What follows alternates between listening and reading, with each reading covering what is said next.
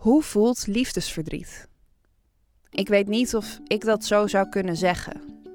Ik praat wel graag over de dingen die hij zei, de dingen die zij zei en hoe dat allemaal geïnterpreteerd moet worden. Maar pure gevoelens, dat krijg ik niet zo snel onder woorden gebracht. Dorentina Islamai was in Parijs. Haar hart was net gebroken en ze interviewde vrienden en collega's over hun chagrin d'amour, oftewel hun liefdesverdriet. Voor iets wat zo ellendig voelt, heeft ze er echt iets moois van gemaakt. Iets romantisch bijna. En daar zit ook gelijk het schrijnende in. Want hoe kan iets wat zo mooi klinkt nou een eerlijk beeld scheppen van hoe verlating voelt? Welkom bij Liefst van Woord, een podcast van radioverhalen over de liefde. Ik ben Nikki Dekker en voor deze laatste aflevering heb ik een verhaal uitgezocht over de laatste fase van de meeste relaties: liefdesverdriet.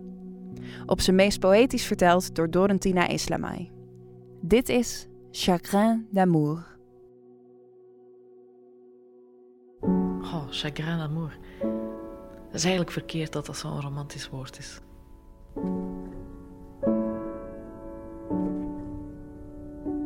Voor mij is het toch hoofdzakelijk een bitterzoete emotie. Het is het, het terugverlangen ofwel naar iets wat er ooit geweest is, of naar iets dat alleen in je fantasie bestaat en, en er nooit zal, zal zijn.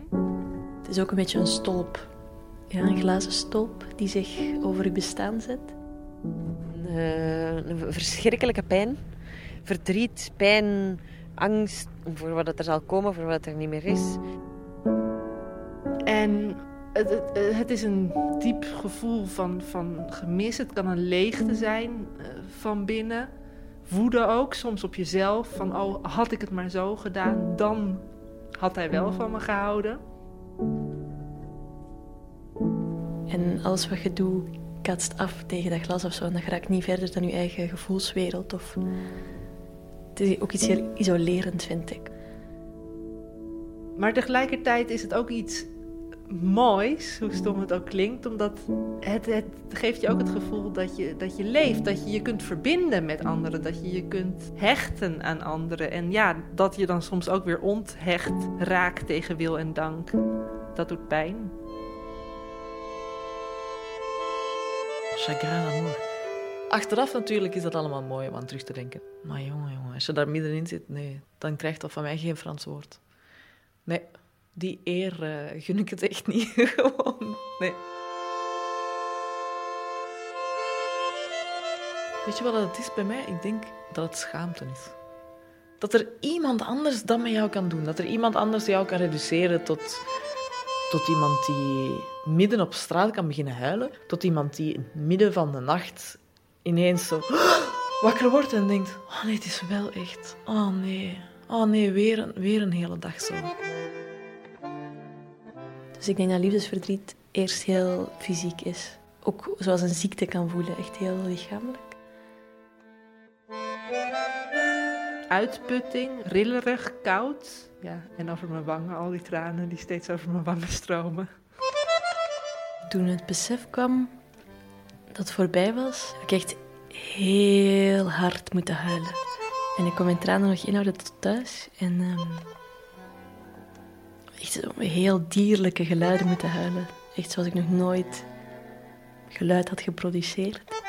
En mijn huisgenoot um, had mij horen thuiskomen en was bij mij in de zetel komen zitten. En hij probeerde zo troostende dingen te zeggen, maar ik had bijna zelfs niet door dat hij daar zat. Zo fantastisch was dat.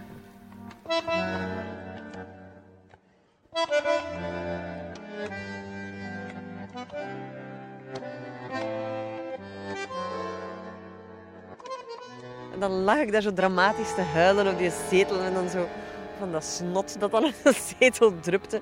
En toen weet ik, allee, zo echt die zetelmomenten, dat staat in, vooral in mijn geheugen gegrift als de momenten van de grootste pijn.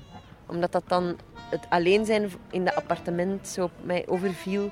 En dat ik dan echt niet wist hoe dat ik dat alleen zijn... Ja, ik wist echt niet hoe ik dat moest invullen. Ik denk dat je echt moet uitzitten en daar veel over praten.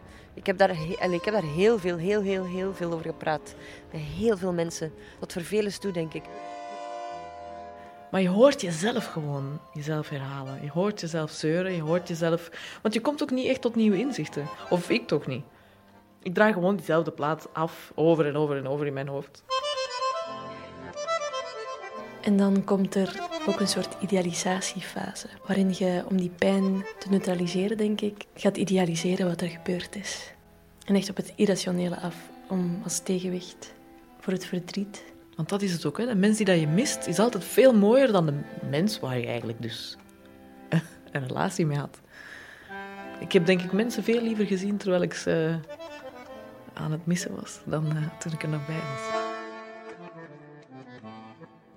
Als ik het verdriet loslaat, dan weet ik dat er helemaal niets meer is. En in die zin is liefdesverdriet ook misschien nog een soort wanhopig laatste vastklampen om toch nog intense gevoelens bij iets, bij iemand te hebben, bij een fase die eigenlijk is afgesloten. Maar dat wordt een beetje als familie, vind ik, een ex. Maar zo'n familie die, die je niet meer kan zien. Want er is te veel gebeurd. Maar die vertrouwdheid, die blijft. En zo al die verhalen die je gedeeld hebt. En die heeft ook gewoon jou gemaakt tot wie dat je bent. Dus die zit natuurlijk in jou. Dat gaat nooit meer weg. En op die basis is er altijd liefde.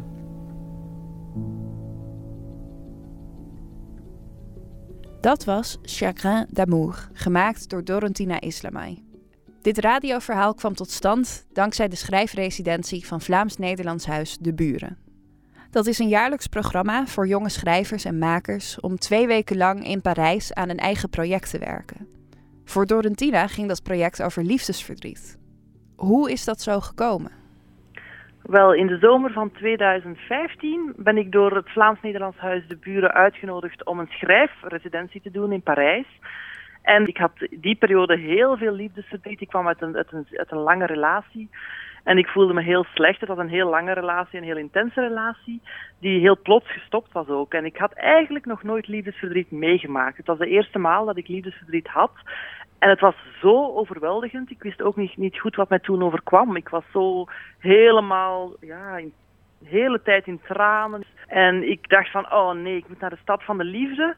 Met gewoon zoveel liefdesverdriet. Ik, ik had daar heel veel schrik voor. Dus ik dacht, maar laat ik er gewoon een project van maken. En misschien kan het dan ook wel gewoon een heel mooi project worden om in de stad van de liefde op zoek te gaan naar liefdesverdriet. Dus ik had dan besloten om iedereen uit te nodigen in de nacht om over liefdesverdriet te praten. We sliepen ook in kleine kamertjes waar enkel een eenpersoonsbedje stond en een oude bureau.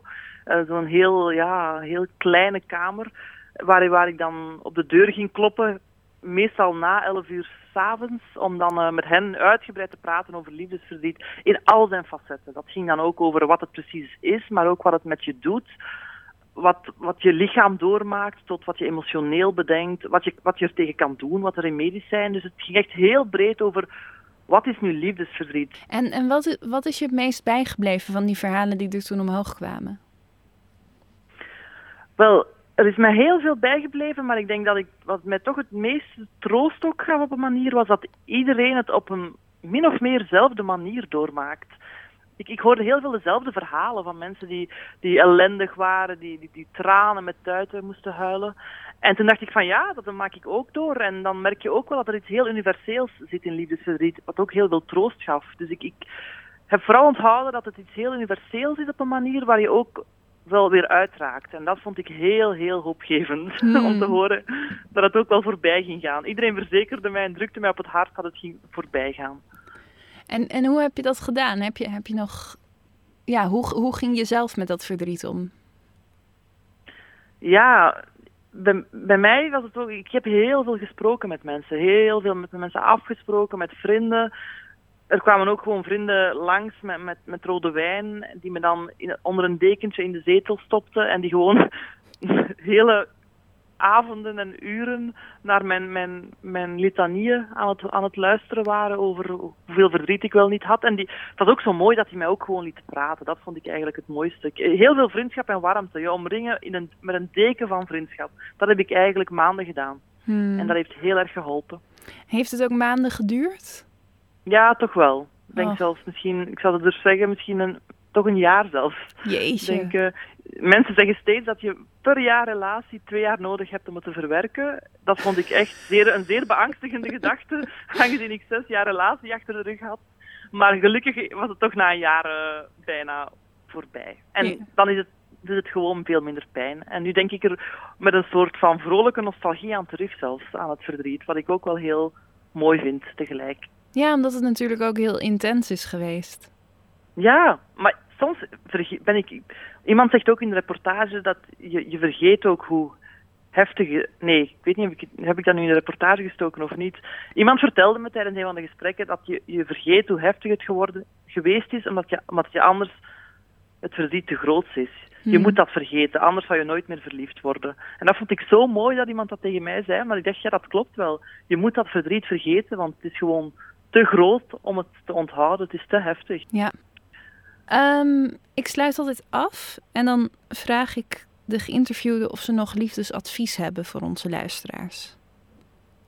Als er één ding is dat ik echt geleerd heb uit deze reportage, is dat het feit dat je toch vooral ook echt heel veel liefde ehm, voor alleen zijn met jezelf moet hebben. Op een manier. Dat op het moment dat, dat je ook met jezelf tevreden bent, kan je ook heel veel liefde geven aan andere mensen.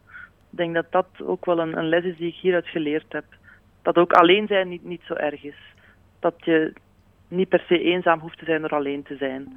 En dat je ook gewoon veel liefde kan geven in alleen zijn Hmm. goed alleen te kunnen zijn is ook heel belangrijk om goed liefde te kunnen geven, denk ik. Al dus Dorentina Islamai, radio- en televisiemaker bij de VRT.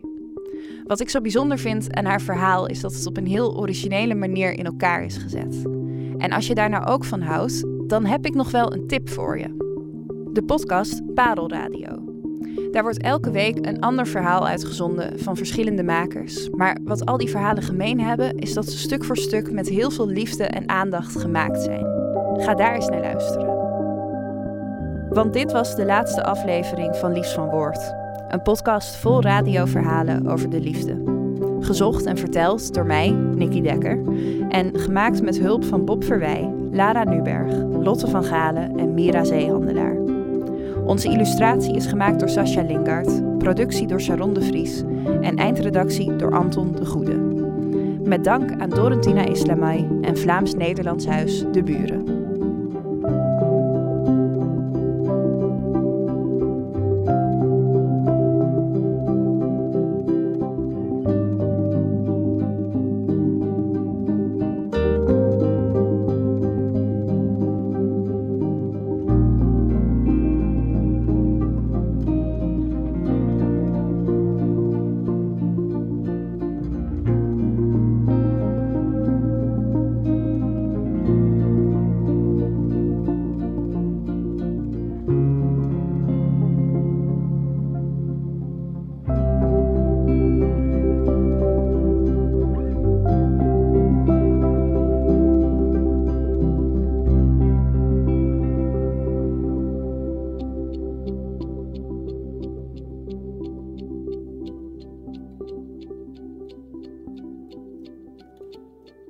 Ik las vorige week een artikel van Mark Manson, een blogger. En hij had heel veel lezers om liefdesadvies gevraagd. En toen hij al die adviezen doorlas, kwam hij tot de conclusie dat één ding het allerbelangrijkste is in een langdurige relatie. En dat is niet communiceren. Communiceren is het één na belangrijkste advies. Je moet altijd blijven praten met je partner. Maar wat hij zag is dat zodra mensen langer dan tien jaar samen zijn, dan zeggen ze er is één ding nog belangrijker dan communiceren. En dat is respect voor elkaar hebben. En dat klinkt misschien een beetje suf, maar dat komt erop neer dat je iemand altijd op waarde blijft schatten. Dat als je 20 of 30 of 40 jaar samen bent, dan ga je het niet met elkaar eens zijn. Dan ga je ruzie maken, dan ga je af en toe denken: wie ben jij? Waarom doe je de dingen op deze manier? En het belangrijkste is dan dat je altijd blijft herinneren dat jij voor deze persoon hebt gekozen. En dat je dat hebt gedaan omdat diegene een goed mens is. En dat je dat altijd in je achterhoofd houdt en altijd respect voor, voor de ander blijft hebben. Dus dacht ik, dat is mooi liefdesadvies. Het ultieme liefdesadvies. Als je het mij vraagt dan.